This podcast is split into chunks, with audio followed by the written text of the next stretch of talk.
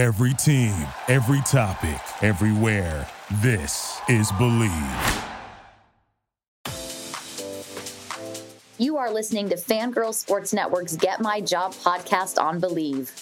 I am your host, Tracy Sandler, and I am so excited to be joined today by TV host and NFL sideline reporter, Melanie Collins. Melanie takes us through her career journey, including her time in weather, talks about adapting to change, building trust, taking opportunities, her love of golf, and so much more. This episode is really fun and really candid, and you guys are going to love it. So let's get to it.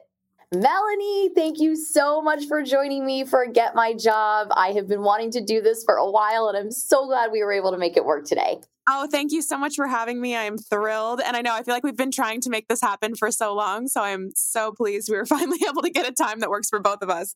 I remember talking about it on the field in Seattle when it was like unseasonably cold in early December and you had a great puffer jacket and boots and I will tell you I don't think you notice know this but you inspired me because I was like I we, next week we have Cincinnati and I feel like this team could end up in Green Bay and I went and got myself a really good pair of boots and a really good jacket the California girl was like no no you need Good to you. your warranty. Yes. so thank you for Oh inspiring me. Yes, it is imperative. I have ha- I have done way too many games where I'm like freezing for four hours and shivering, and I just was like, you know what, that's not happening today. So brought it to Seattle, and I'm so glad I did because that day was so cold. Oh my gosh it was it was freezing so thank you for the inspiration and i think this is a perfect sort of segue to take us through your professional journey talk about some of those games where you've been Sure. freezing but how, how really how you got started and how you got to where you are today Yeah. So um, I went to Penn State University and majored in broadcast journalism.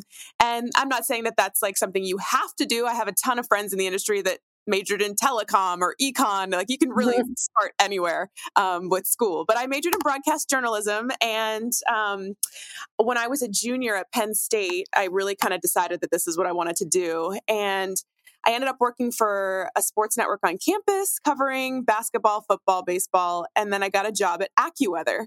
Um, and I never really wanted to be a weather girl, but I knew that it would help me learn how to be on camera and use a green screen.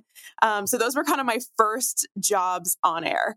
Um, and then once I graduated from Penn State, I had a tape, um, like a reel to send to different networks, which I felt was so important. Mhm. Um, and I got my first job with Big Ten Network right out of college. They hired me to be uh, like their Penn State beat reporter for that fall. And so I did that for the fall, and that was wonderful. And um, then I got hired by uh, NBA TV and Turner Sports in Atlanta. So I went there for a year and covered the NBA, and it was awesome. Um, and then I was given the opportunity to help launch a college sports network in Chicago called Total College Sports. And so I moved to Chicago and I helped launch this network. I think it turned into Stadium Network now, I think is Okay. what it is. So Mhm. um, that was really cool to be a part of a network from the ground up. We were in like this random warehouse building, and it was just, it was like one of those things you would see in a movie, um, just like a startup. But it was really cool to be a part of. Um, and I was there for about a year and a half. And then I moved to Yahoo Sports in uh, San Jose or Sunnyvale, California, which I'm sure you're Mhm. very familiar with that area. yes yes Yeah, so lived in Sunnyvale for um, almost two years, working for Yahoo Sports, and I got to cover every sport from. Gosh, they sent me to the Olympics in Sochi. They sent me to the World Cup in Brazil, which was so cool. Um, covered Stanley Cup Finals, NBA playoffs, MLB playoffs, um, the Super Bowl. Covered so many big events for them, which was just an incredible experience, and it really got me kind of into other sports that I probably wouldn't have covered otherwise. So I was really grateful for that. Um, and then I jumped over to E News for like a short stint just to try out some entertainment stuff, um, hosting E News now for them. And I realized sports was where I wanted to be. Mhm. Um, and that's kind of when I got the job with CBS Sports, and they hired me as a college football sideline reporter back in 2013, I believe it was. So Okay. I spent uh, four years on the college football sidelines for CBS, and then they moved me to the NFL, and this is my fifth season on the NFL. Um, and then somewhere in there, I also started working for Golf Channel and hosted a couple shows for Golf Channel over the last nine years. So that's kind of where I'm at currently. I'm in my fifth year um, as an NFL sideline reporter for CBS and loving every second. It is quite the um, gosh, it's a job that never has a dull moment. that's what I'll say. And yeah, so that's where I'm at now. And um, I'm I just finished week five. We had Dolphins Jets. Um, most recently, and it's been a wild season so far. We've had some really great games that have come down to the final minutes, and uh, yeah, so that's where I'm at. Football is back, and BetOnline remains your number one source for all your football betting needs this season. You'll find the latest odds, matchup info, player news, and game trends. And as your continued source for all sports wagering info, BetOnline features live betting, free contests, live scores, and giveaways all season long. Always the fastest and easiest way to bet all your favorite sports and events like MLB, MMA, tennis, boxing, and even golf. Head to betonline.ag to join and receive your 100% welcome bonus with your first deposit. Make sure to use promo code BELIEVE to receive your rewards. Bet online, where the game starts.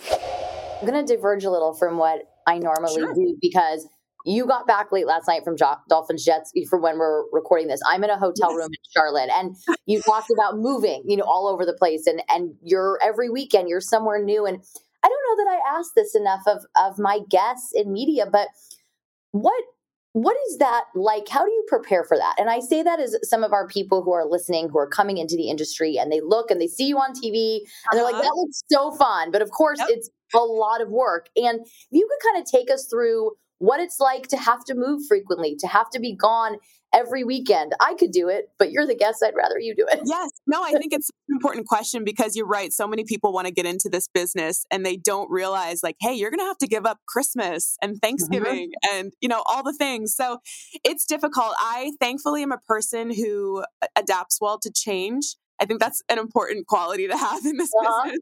Um, the moving was never easy, but I think you know, early on in my 20s, I was at a place where I didn't have kids yet. I wasn't married. I'm not still not married. Mm-hmm. Um, so it, it, wasn't as difficult to kind of pick up and move around. I was so career focused and I so wanted to be successful in this business that I was kind of like, whatever I have to do, I'm going to do it. But no, it wasn't easy. Um, it's certainly all the moves have kind of molded me into the person that I am. Mm-hmm. But the the late nights and the travel and you know we were just talking about red eye flights. Anytime i get a, a game on the west coast if i want to get home at a decent time on monday i have to jump on a red eye flight sunday night. Um, mm-hmm. um, that's never easy to recover from and it is just a ton of travel. Like you have to be so it's almost I, I almost like don't think about it anymore. It's just such a routine for me now that i'm like oh another flight throw the same stuff in the suitcase. Like I even have a, a, a suitcase sort of like I pack the same things every week. Like I'm like these three outfits for my pajamas. I I practically bring black and white everything to wear during the day because it just all goes together. Like I've learned how mm-hmm. to pack the same stuff just to make the packing easier other than like my game day outfit.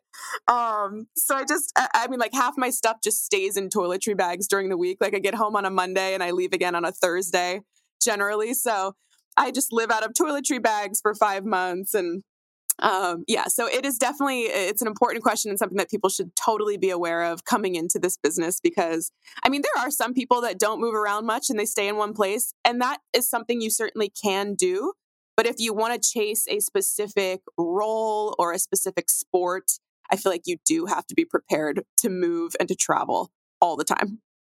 Absolutely, because that that is it. People say to me all the time, they're like, "I don't know how you do it," but at this point, I'm like, I'm so used to it. It's season seven. Like this is just exactly. it's what I do.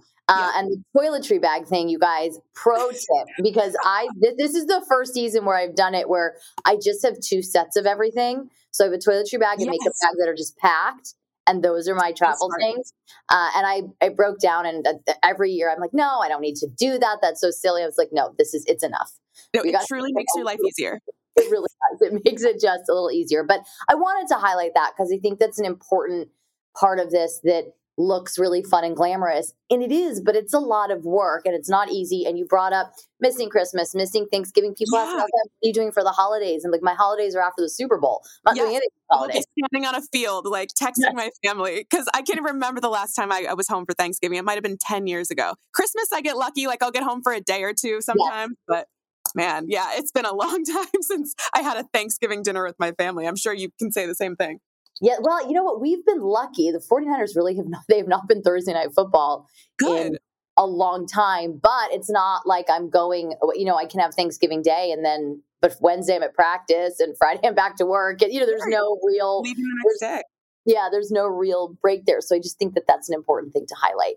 Definitely. Also, kind of, kind of along those lines, but I guess segueing some point. Segueing seems to be my word of the morning today. I love it. I love the word.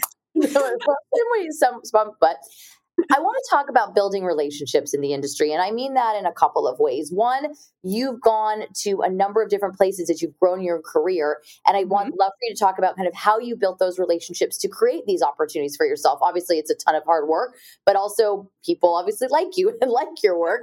Oh, and then you. but you're well, you're welcome. It's the, it's the truth, clearly. And then the other side of that is then when it comes to building relationships with coaches, with players, with front office people, how you do that in a way that's authentic and still able to kind of get you what you need, if that makes sense. No, that's a great question. Um, I think, first of all, to build relationships in this business, you just have to get involved in any way. And it's it's just not going to come to you. You really have to put yourself out there and get involved in different things.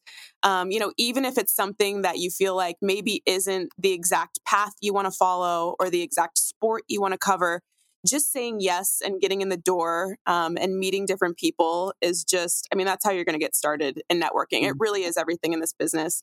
Um, I think finding a mentor is so important because that mentor who's maybe already made a place for themselves in this industry can introduce you to people. Um, Mhm. So I think if you can find a mentor in any way, and I, I know that sounds easier said than done, but I have girls reach out to me all the time on social media, just asking if they can, you know, ask questions, maybe shadow me on a game that I'm at, you know, in their city, um, things like that. Just reaching out to people um, it's not always easy to get a hold of people through social media. Like some people don't check their direct messages all the time, and and you know, but um, it's certainly a good way to try. And then I think there are so many things now um, for women and, and girls to get involved. Like I know Laura Okmin has that galvanized boot camp, Uh-huh. and I, so many girls have done that and had a wonderful experience and met so many people in the industry. Um, I think any anything like that that you can get involved in um, to meet people, and then just asking questions. Um, you talked about like the relationships with coaches and players. That's something that I feel like it takes a long time to build those, and I'm sure you can speak to this too. It's it's one of those things where I felt like when my first you know two to three years on the NFL, they were kind of still like, who is this girl? And I, they didn't, you know, it wasn't like they didn't trust me, but they weren't really familiar with me. So it mm-hmm. took until year four or five on the NFL for coaches and players to really know who I was and be familiar and know that I'm not someone that's going to throw them under the bus on air or, you know, share a, a tip or something that they told me in a meeting that they asked not to be shared publicly. Um, and I think that's the, the biggest thing is just building trust with these guys and building trust with the PR people um, that are involved with each team. For example, you know, I, I have a great relationship with um, Ann Noland, who's the Dolphins PR girl, and um, you know, I was with her yesterday, and just I said to her pregame, you know, we wanted to. This, this is just an example. I, I had to give a Tua Tagovailoa update um, because obviously that big thing just happened with his concussion, and Sure. and I said to her, you know, there's so much that's already out there. Is there anything that you could give me to help me spin my story forward? um, to add something to it that maybe isn't already out there. And she shared a great tidbit with me that I wouldn't have otherwise gotten. Um, and I think it's just that built relationship that we have where she's able to say, you know what, I trust you to not screw this up, you know, with the message and getting it out there. So it's just that kind of thing, just working with people over time. Um, you build relationships and you build a trust. And yeah, I think that's probably the most important thing with with players and coaches and, and people in the industry. Um, but otherwise, in terms of just networking, uh, gosh, just put yourself out there. I know it's not easy, but um, just reaching out to people and, and getting involved in, in any way you can with with the broadcasting industry. Well, I'm glad that you brought that up also about kind of building that trust and when people share something with you that you're not supposed to share, don't share it. We Right. live in a world that- you know there are a lot of benefits to social media. We're going to talk about social media a little bit. There are a lot of downsides to it. And we Yeah. live very much in this world of like I got to get out of there first and I got to have the hot take and I got to get all the clicks, but Right. sharing something that was told to you in confidence or that you know in your heart was told to you in confidence isn't going to get you farther. It's going to get you some clicks one day, but it could really hurt you know your career. Also there's the part of just being a good person but but but aside from that it, there's that too but it really can hurt your career. And you, when you build these relationships I'm talking obviously the universal you people do want to trust you and it can't always just to be about getting something. You want to be authentic you want people just you want people to know that you actually want to have some sort of you know great working relationship with them and you're not just going to call them every time you need something Right. And I think unless you're one of the Ian Rapoport, Adam Schefter type people in the industry, the breaking news guys, it really doesn't serve you a whole lot to be first. Yeah, I agree. I've just found that, you know, it just doesn't serve it doesn't serve my purpose. So it's just not worth it. I totally agree with that. That's there are people that do that and it's amazing for them. And but yes. and they've worked really hard to build those relationships too. Yes, that's exactly. why they are first, but you're not going to be the next Adam Schefter or the next Ian Rapoport or the next Adam Collins or the next Tracy Taylor. You're going to be you. And I know that sounds cheesy, but it's true. Oh, so it's you've got to you've got to find your way to be you know to be who you are in yeah. a good way. Um, kind of also along those lines, I'm just like killing the segue game today. What, or at least in my own head, I am. So please, nobody. no, you are. Um, what what is a misstep that you're seeing women make when they're trying to break into the sports industry? That's a great question, and I I don't think it's just women. I think it's everyone. Um, mm-hmm. I have seen a lot of people not say yes to opportunities because it's not the exact job title or the exact sport that they want to be in. Um, and I mm-hmm. noticed this a lot with with a lot of friends. You know, when we were graduating from Penn State, everyone has that job, that dream job they want. They want to be the NFL sideline reporter on the Super Bowl, or they want to be the next, you know, um, Jim Nantz on golf or whatever it is that they have in their mind that they want to be. And when an, an opportunity presents itself, um, I find that a lot of people will turn one down because it's not along the lines of what they want. And I can see where people would say, okay, you know, that's, I need to keep my focus on this one thing. And wh- how is it going to serve me to cover basketball when I really want to be on football? But the truth is, that's what's going to get you in the door and, and help you gain experience and give you a broader range of knowledge in sports, which I think is so important no matter what sport you're covering. Uh-huh. Um, so I, I just think, you know, my first job, I never wanted to be in weather, but I worked for AccuWeather because I was like, you know mm. what? I'm going to learn how to speak on camera and have poise on camera, work with a green screen, get some experience, make some relationships. Like you just never know where that will lead. You never know if someone at AccuWeather is going to have a connection to the NFL or to mm-hmm. that sport that you actually want to be working. Um, so I think the biggest thing is just saying yes to every opportunity, every experience. And maybe I said yes to too many over the last 14 years, and hence why I've moved like seven different cities or eight cities. But um, I think that's kind of something where I have found a lot of people I think make a misstep and they're they're turning down opportunities and they're not gaining that experience because it doesn't exactly match up with what you know their dream job is. I think that's really good advice, though, and it's important. And, we, and you, I'm glad you brought it up AccuWeather because that's that was so smart. Here was an opportunity to be on camera and get reps and and learn, and serves you so well going into your next position. Yeah, reps really are everything. I mean, there are so many other jobs I work that weren't really where I wanted to be, but just those cam the repetitions on camera. There's so many people who will ask me, you know, how are you so comfortable doing this on camera? How are you so comfortable speaking to millions of people, you know, in front of a camera? And the truth is, it's just because I've been doing it for so long. It's like it's like a walk in the park. It's like riding a bike at this point. Mm-hmm. So you mm-hmm. just don't. I mean, I'm not saying I don't ever get nervous or you know feel uncomfortable or anything, but um, it's I just think reps in this business are so so important. So anywhere you can get them, even if it's not in a place where you think you're going to be long term, just getting those reps is is so important.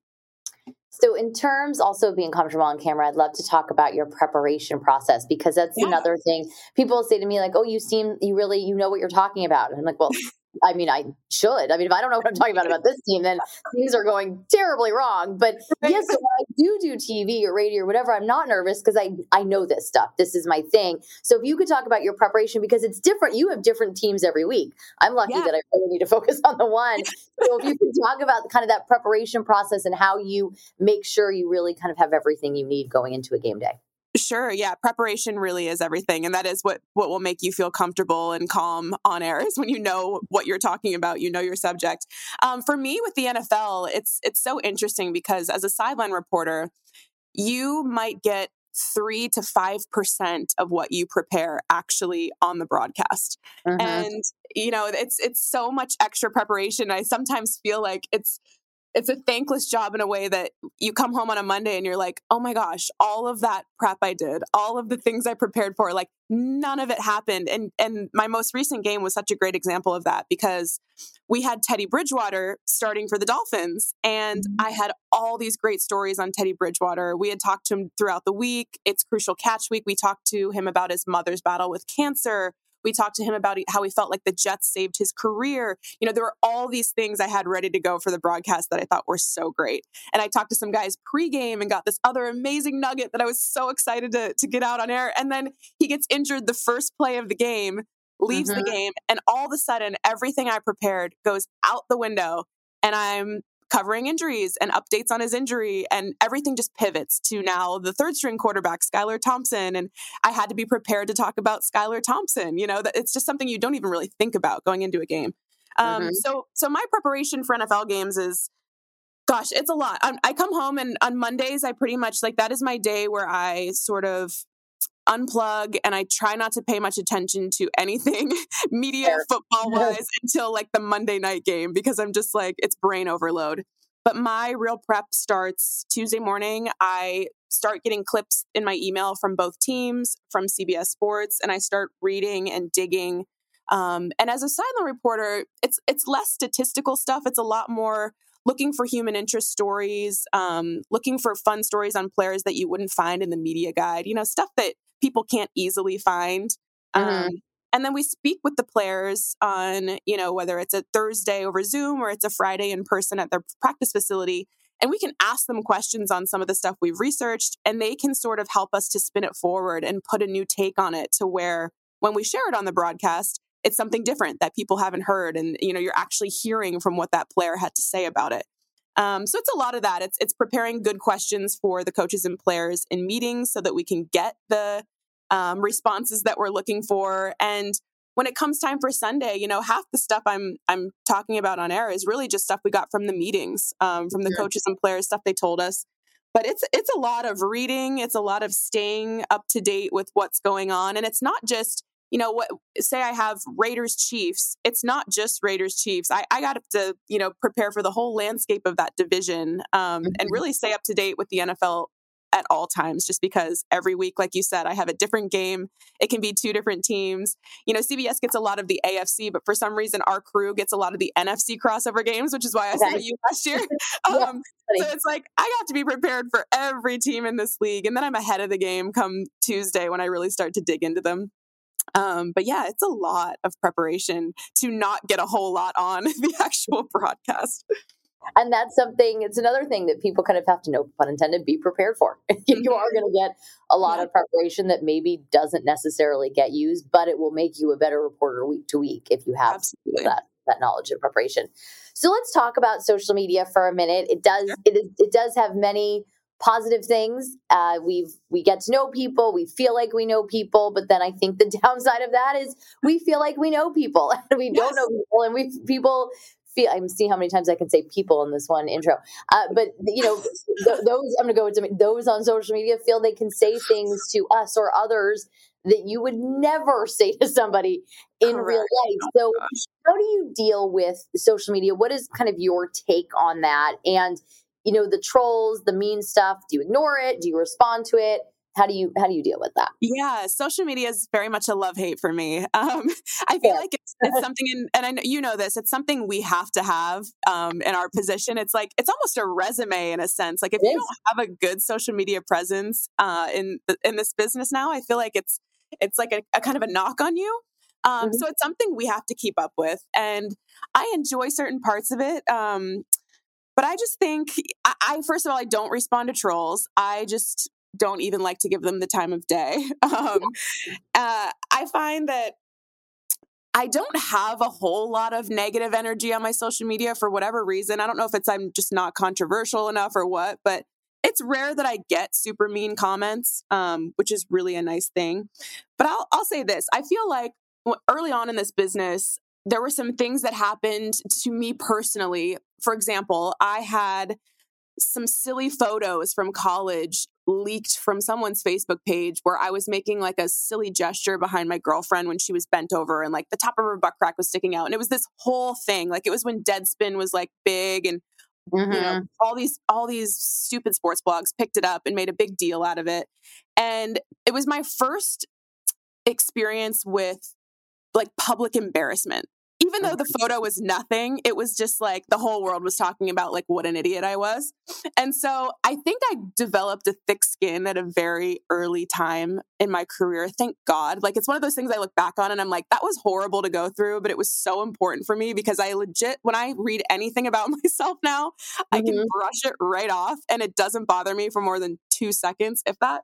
Um, so I think just going through that early on and developing a thick skin has sort of allowed me to navigate social media in a more healthy way because I just don't I don't internalize anything that I read about myself. Even the good stuff, like it's always really nice to to read nice things about yourself, but I've learned to not really take that to heart either. I feel like mm-hmm. what's the saying? If you live for people's acceptance, you'll die for from their rejection. Um, and it's true yeah, I just think it's so important on both sides to sort of just ignore what's out there about yourself. As long as you know who you are, your family knows who you are, and your bosses and your employer know who you are, that's really all that matters. You can't please everybody. So I think that's one thing that people should totally be prepared for is like, as soon as you step in front of that camera, you are welcoming the world to be like, you suck, your voice is annoying, you your makeup's ugly your outfit sucks like it's amazing the, the things that people will say to you um, about your appearance and about the way you sound and it's just it's wild but um, i think it's just so important to develop a thick skin and and just not pay attention to it because you're the one in there doing the work and, and putting yourself out there and braving the masses so i think that's just the important thing to remember.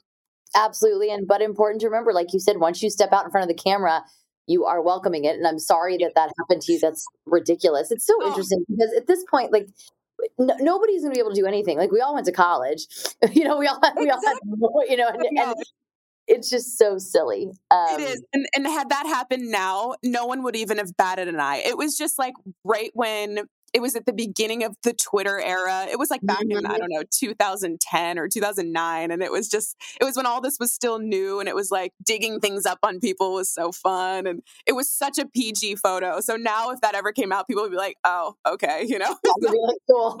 Great, yeah. great story. But at the time, it was just blown up because it was, you know, it's just a new platform. Uh, with the golf channel, I'd love for you just to talk a little bit about that because I also noticed, speaking of social media, on your Instagram, you play a lot of golf, and I didn't know what mm-hmm. came first and kind of just how how that all came about. Yeah, great question. So I actually I've always loved golf, but I will say when I was younger, I found it kind of boring.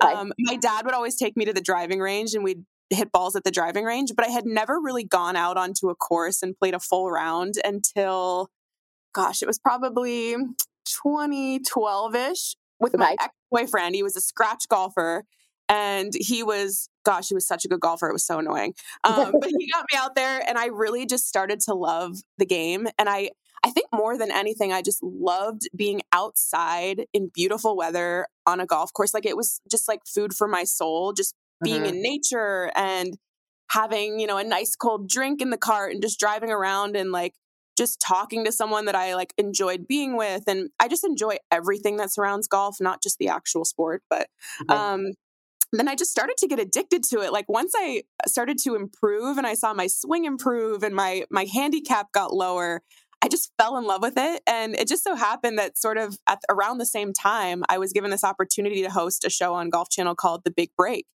Okay. And it was a big show at the time. Like I remember Barack Obama saying it was his favorite show, and I was like, "What? like this is crazy! what? I like had barely ever seen it, but I was like, this is awesome. I'd love to." So I hosted it with Tom Abbott, who is from London. He's amazing. We're still great friends, and um, I hosted a few seasons of that. And then they asked me to host a show called Driver versus Driver, which was kind of a techie show uh, where people come up with ideas for the next great driver for Wilson Golf. Um, so it was sponsored by Wilson. And that was really cool too, because I got to see like the scientific, technological side of golf, which I had never really paid much attention to before. Um, so gosh, I loved my experience with Golf Channel and working on both those shows. And I now I'm just an absolute golf addict. Like I am out there multiple times a week, whether I'm just on the driving range trying to perfect my swing or work with a club or I'm out there with a bunch of friends playing around. I just find so much enjoyment in it. Um, I can't recommend getting involved in golf enough. It is just the people that you meet, number one, and then just being out in nature in beautiful weather for a minimum of four hours. it's like because golf takes forever. Right. Uh, it's just so good for the soul. Like I, I it's just such a dopamine trip for me. So can't recommend enough. Do you golf, Tracy? I don't. And it's funny, my dad is a huge golfer. My brother's golf. I always think I have two funny golf stories, if you guys will indulge yes. me. One being my Nana and Papa, who have passed away, who were amazing and, and such important parts of my life. And my papa was a big golfer. My nana took golf lessons.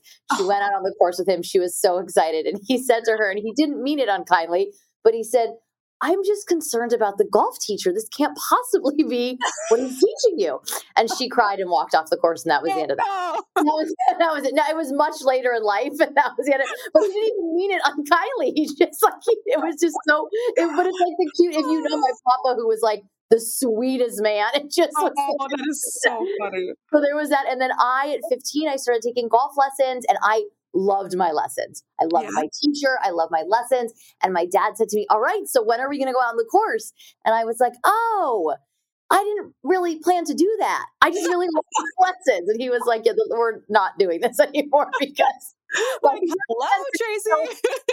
it's hilarious. I was like, oh, I just, I love, I really, I loved my teacher. I just loved going out every Saturday yeah. and getting golf balls with my teacher and having an hour and then going home. It was perfect. You know That's fair though, and that's all you need sometimes. Like you yeah. don't have to love going out to the course. If you just like to hit balls in the driving range or head to like a top golf, that's just as good. You know, you're still getting the workout. I think top yeah. golf is the journey, but it was real. Those are my like two golf stories that I always like kind of make me giggle for whatever reason. But the the one I was like, oh, I wasn't planning to. Was that a thing? Was that we actually going? um, but but the people who I know who love it, one of my best friends, Hillary, she loves to golf. Like the people who I know who love it, love yeah. it, oh, absolutely oh, love it. So I wish, I do wish that I had gotten more into it, but I think at this point, my Saturdays belong to Michigan football, and Fair. there's nothing I can do about that. Are you, Michigan, are you a Wolverine? I am a Wolverines. Oh. We have a Big Ten. That. We also have a big game uh, Saturday. Yes, we do. Look out. I'm actually really excited for it. I feel like our record shows we're a little bit better than we are, but we'll find out. yeah. And I, it's funny because I'm a little nervous about that game. My brother is taking my nephew. My brother also went to Michigan, and my nephew oh, is, is a huge Michigan fan. And my brother's taking my nephew, and they're so excited. I just hope I hope it's a win because I'm a little bit nervous about it. Oh, that's amazing. That's like also another downfall of not that there are really any downfalls of being an NFL Saturday reporter. It's the best. But one of the things that stinks is I can never get back for Penn State games on Saturdays. Like unless oh, I have yeah. Bears game, I could maybe get home for a bit, but still that would be pushing it. Um, so I never get to go home for Penn State games anymore, which is sad, but I get to watch them on TV, so it's fine. I got really lucky last season because the 49ers opened against the Lions. Oh, awesome. So and it, but I went, uh, so I went to the Michigan Washington game, and I actually went with one of my colleagues uh, who covers the Niners for ESPN, and he'd never been to Ann Arbor, so bless his heart, I spent the whole day being like, and now we're going here, and now we're going there, and now we're going here. You have to see this. You have to see this. but oh, it was really awesome. fun. Yeah, it was. It was just I hadn't been in years. Yeah, it's it's what a great stadium that is. I love. I loved going there. I mean, I could do a whole podcast on Michigan football. yes. we should do that on the. I'll be on the Tracy Sandler show, and we'll talk all of the Big Ten football. Yep, I love yes, it. Exactly. Oh, that's so fun. um, before I have you do day in the life, which is one of my favorite parts of Get My Job, what? How have opportunities changed and grown for women since you started in the sports industry, and how do you think we can still improve? gosh, they have changed so much. I just think there are so many more opportunities for women now. And for whatever reason over the last like five years, I don't know if it's part of the Me Too movement or all of the things we're trying to push forward eh, socially in our country. I just mm-hmm. think networks are making a point to bring mm-hmm. in more women. So it's never been a better time, I think, for women That's to get involved in this business. Um, I think we're so much more respected now, if that makes sense. That's um, true. Yeah, I don't know if you've experienced that as well, but I just, for some reason, in the last like four or five years, I have just felt such a, um, such an improvement in just respect from all around as a woman in this industry. And um, just not constantly like having to prove myself anymore. I, I felt for the first, gosh, I don't know, 10 years that I was in this business, I just always had to prove myself. Someone was always testing me to make sure I wasn't, you know, a fraud or like a woman that knew nothing about sports. I don't, did you always find that? Like you always had to prove you knew what you were talking about? Yes, and it's there's that meme that's like, oh, you're a sports fan, then please name the backup offensive line for the 1984 Chicago Bears. Like there was a lot, you know, there was a lot of that. There's definitely a lot, and I do agree with you. That has changed. Yes, I don't find that as much anymore. So I just think it's more um, accepted and normal and commonplace for women to be in sports, which is so wonderful. Um, so I've just I've seen just such a growth in that area, and I think if you are a woman a woman and you're you're debating whether to get involved in this industry or not because you're not sure if your chances are good or if there's enough room for you, I feel like there is so much room for women in this industry now. Like this is the time to to get involved and and to do it because I don't think the time's ever been better. The one thing that I hope changes, and I say this a lot, so maybe yeah. I'm trying to let's get it going, is I do will do hope that we get to a point as women that people don't say, How did you become such a sports fan? Oh that oh, gosh. a life changer. Like no it's such a weird thing that like sports or something. Like I, no one ever asked my brother that. No one, either of my brothers. No one, no one ever asked me that. How did you become such a sports fan? Uh, so that that's my one thing. Like if we can get that going, guys, I'm throwing. I agree. That's funny you mentioned that. I've never really thought about that because I always get asked that question, and I'm like, I don't know. I grew up with all brothers and like a dad that was mm-hmm. obsessed with sports, and I'm like, why do I feel the need to even mention that it was men that got me involved? You know, exactly. You feel you totally feel the way, and I get it. And it's funny yeah. for me one of my dad's best friend's sisters is really the one that got me into. I mean, we were always a sports family. My brothers love sports. My dad, my dad's brothers, like everybody loves sports. But it was my my dad's best friend's sister who was a huge is a huge Lakers fan, huge Lakers and Raiders fan. Oh, and we were watching a Lakers game. I was very little, and I came in the room and they started winning. And she said, "You're their good luck charm," and it got me like so into the game and I wanted to know everything. And that was really really what got my love of sports going. Uh, so it's funny that with all these brothers and dads and sports family, it, it was a woman who got me so into sports. I love it. That's awesome. So we'll we'll work on that. That'll be our next step. Yes. so if you could take us, this is one of my favorite parts of Get My yeah. Job. Through a day in the life of Melanie Collins, and you can pick. It can be a game day. It could be a day during the week. It could be it could be your Monday, your Monday where you chill, wherever you think would be, you know, fun for us to hear it. I think, and I, by the way, obviously it can be whatever you want, but I think there's something to be said for that, for having that day that's your day and what that looks like. So, yeah. Whatever sure. day for you. I was, I was thinking I'd say Sunday, but now that you mention it, yeah, I feel like my Monday is kind of boring, but it's also like that day for me. So I generally will wake up at I don't know, eight or nine a.m. I guess depending on when I when I got in Sunday night, um, or on a red eye. If I come in on a red eye, I'll, I'll, get right in bed and sleep till like two in the afternoon. I just also think it's fair. so important to recharge. I wear one of those Whoop bracelets, and I can look at like my recovery, and it's made me obsessed with getting good sleep. I just think it is so imperative to my performance and my level of happiness. So I, I very much prioritize my rest and recovery. But that being said, I also prioritize my workouts and staying in shape. So um, I am obsessed with Barry's boot camp. I will go, I don't know, three, four times a week, depending on how long I'm here that week. But um, that's kind of my morning workout. I usually go to the 945 class. Um, and then I'll go for a coffee and I'll cook myself some breakfast, usually egg whites and like an English muffin or something like that. Um, and then, gosh, Mondays, I'll do a lot of like I say I take the day off, but I do a lot of like busy work stuff, like whether it's mm. um, doing my expenses or like answering emails or whatever it is, just kind of that stuff that you have to get checked off the to do list. I'll run errands, you know, go replenish my beauty supplies at Sephora, that kind of thing. You know, that's like, that's the Monday stuff. Um, so, and then I guess I'll just wait till the the Monday night game, and I, I always watch the Monday night game. Um, but that's kind of a Monday. But Sundays, if you want to hear Sunday, that's absolutely. Let's do it. I, and I think it'll be great to hear the difference. Yeah. Kind so of what your Sunday looks like. And then I think it would also help explain Monday because I get it. Your Monday is my Tuesday. Players' day off is Tracy's day yes. off. totally day off just do whatever that day. Um, Sundays. So if I have a 1 p.m. game, like an East Coast game, I am up at like, I don't know, 6 30, 7 a.m it usually I give myself two hours to get ready. I don't always need the two hours, but I have a lot of hair and it takes forever to curl and style and blow dry. So I need like an hour for the hair. And then you know how TV makeup is. It's different from regular makeup. It takes longer, it's heavier. Like so I have to give myself quite a bit of time. Um, so I'm up early and then I head to the stadium. And for any 1 p.m. game, I'm always doing pregame stuff for um, our pregame show on CBS Sports Network called Tops. Okay. So I have a pregame, like off the bus interview. My most recent one was Tyreek Hill. It was hilarious. We can have a lot of fun with those. Um, oh, so that's that great.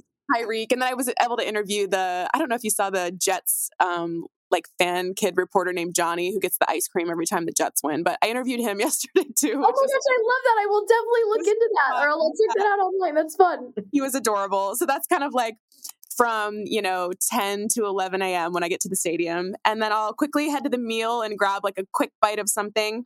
And then I'm out on the field watching early, early warm ups when guys are out there kind of, you know, they don't even have their jerseys on yet. They're kind of using warm up bands and stretching and talking and whatever. And that's like a great time to pull a player aside and ask them a few questions. Um, and then I'll still stay out there for the real pregame warmups when they all come out in their uniforms. And um, that's just kind of a time I like to try and talk to people on the field and um, maybe get a story that I didn't have before, talk to the kickers, talk to a trainer, um, maybe uh, you know for for the Dolphins, it would be cool to talk to the receivers coach about Tyreek Hill and Jalen Waddle.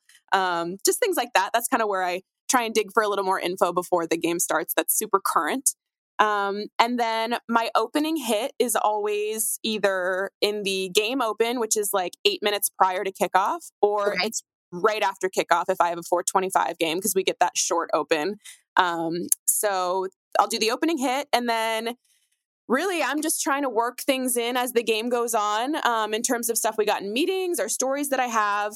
Um, but the things that i absolutely know always happen is like the opening hit and then i always have a hit um, right at the start of the third quarter. So i talked to both coaches at the halftime and i sort of put together a report on what they both told me and that's always on camera um, to start the third quarter and then i always have a post game interview. So those are like kind of the pillars of my broadcast day. And then everything in between is what I come up with and what I can work in. And I have a great producer who's always very willing to work me in uh, to the broadcast. And I sort of just pitch him ideas as we're, as the game's going on. I'll just be in his ear saying, hey, I can add on to this or um, I have a great nugget on this player. Like, tell Kevin to send it down to me. Kevin Harlan, he's my play-by-play guy.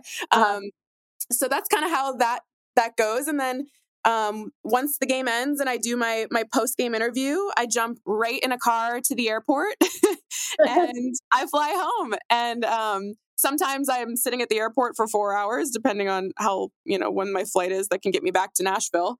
Um, but yeah, and that's when I kind of start. I like decompress and I watch the other games that are on that night and find a TV somewhere, or if there's a TV on the airplane, I'll watch the Sunday night game.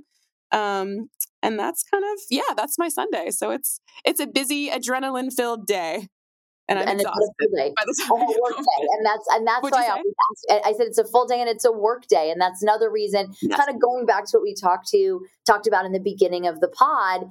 It, it is fun, but it's still work and it's a long day and you're up early and it's yeah. not like you can just you know, I have people say to me all the time, "Can you stop by my tailgate?" i definitely cannot. Uh, you know, like, thank you for the offer. Can you grab a drink right after the game? No, I cannot. But thank you. Like, no. but but I think that that's. But I do like for people to kind of hear that and understand that by the time someone sees you on TV, you have been up for hours getting ready for this game. Yes, and just the mental exhaustion with it all. You're just your mind is currently is constantly spinning with ideas and stories and what do I what am I doing here? What am I doing here? And it, even during a game with injuries, like the sideline reporter's job is to be the eyes and the ears on the field and to deal with injuries and update on injuries. So it's like you you think, you know, the game just kicked off and you're like, "Oh, I can exhale. I've done two interviews already and there's my opening hit and I can breathe for a second. And then someone goes off with an injury and you're like sprinting to the other side and gathering all the information you can about the injury and it just never stops. So as soon as you think you have a second that day, it's like something else pops up and it's just a constant constant like mental um adrenaline rush. Uh, so it's yeah. By the time I'm at the airport after the game, I'm just like, oh, I'm practically falling asleep in my dinner at whatever bar I'm sitting at. Whatever, whatever bar you're sitting at, which is understandable. Well, this has been this has been a lot of fun. I loved loved talking to you, Melanie, oh, and I, I love talking to you. Thank you. Oh, absolutely, but of course, I can't let you go yet because we have to do five fun yeah. facts. Everyone who listens to this podcast is sick of me this saying this intro, but it's something I started doing with the 49ers players. And then it's something we do on Fangirl every week. But with the 49ers players, they have an opportunity to tell me five things about themselves you wouldn't otherwise know. But on this podcast, we ask everybody the five same five questions every week which has been awesome because we get so many different answers and get to learn a little bit more about our guests. So if you're ready, five fun facts with Melanie Collins. I am ready. Let's do it and there's sirens in the background in Charlotte. Oh, Your I have a nail gun going outside my house. So. oh, so you know what? This is the beauty of this is the beauty of the world we live in and being able to do things remote. Because I think it makes it, all more relatable. I like it. It's so uh, true. Yeah. So we'll start with what is your favorite moment in sports? Okay, so here's the question: Do you want the favorite moment I've covered or my favorite overall? It's up to you, and if you want, I'll let you have a bonus, and you can do both. Okay, love that. Let's do both.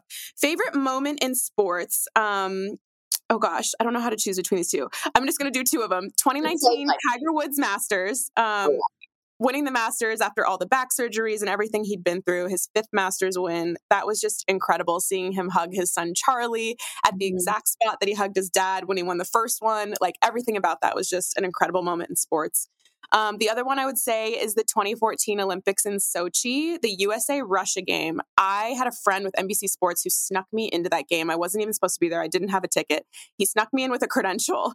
And that was the game that USA beat Russia in the eighth round of the shootout with TJ Oshie. I don't know if you remember that. It was absolutely insane. It was the most dramatic win. So I was there for that, which was amazing. And then favorite moment covering, I think for me was 2018. It was Patrick Mahomes' 50th touchdown game.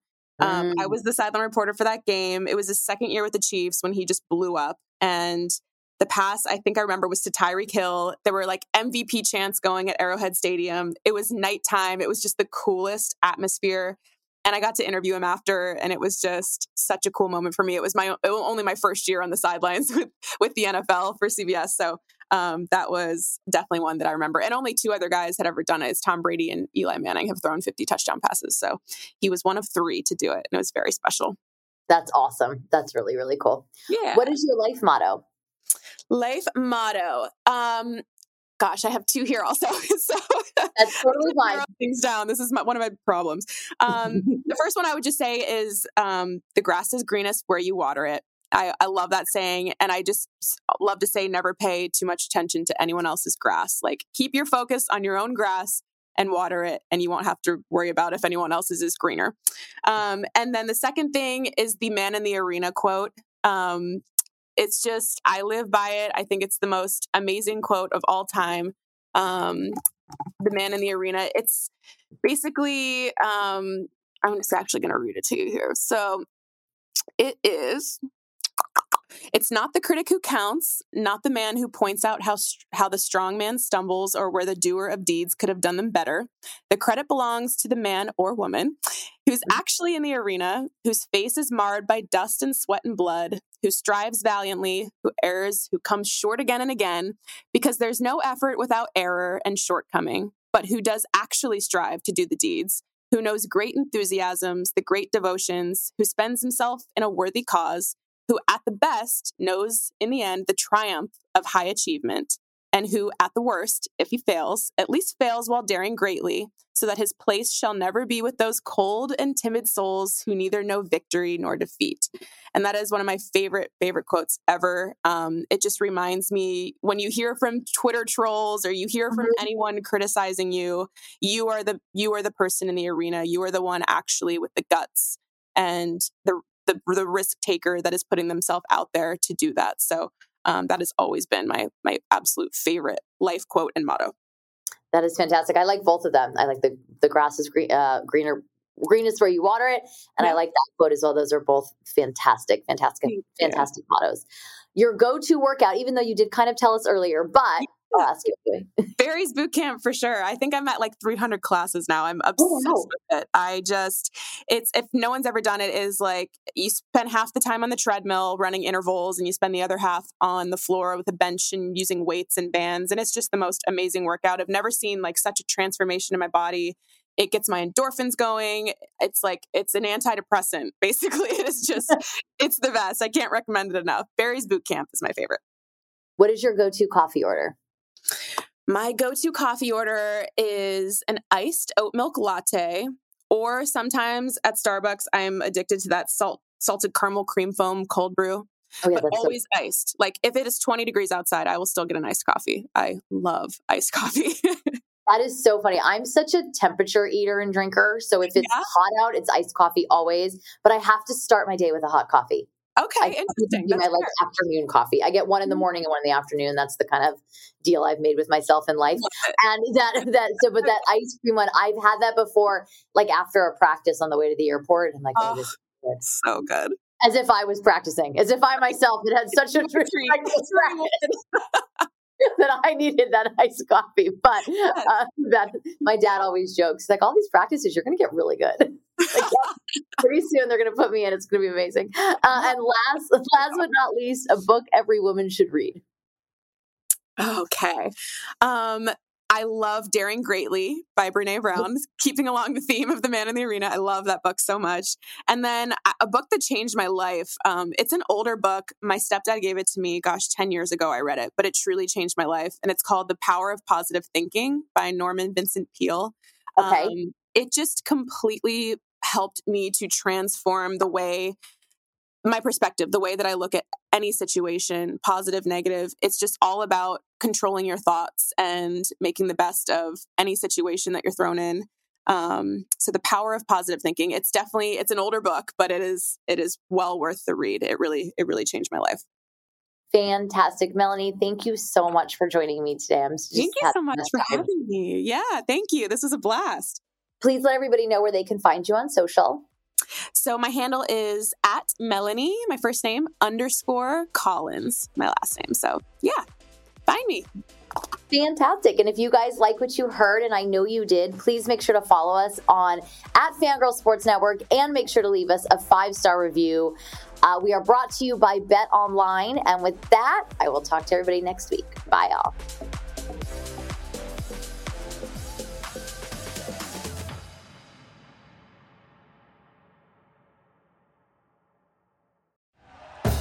Thank you for listening to Bleav. You can show support to your host by subscribing to the show and giving us a five star rating on your preferred platform.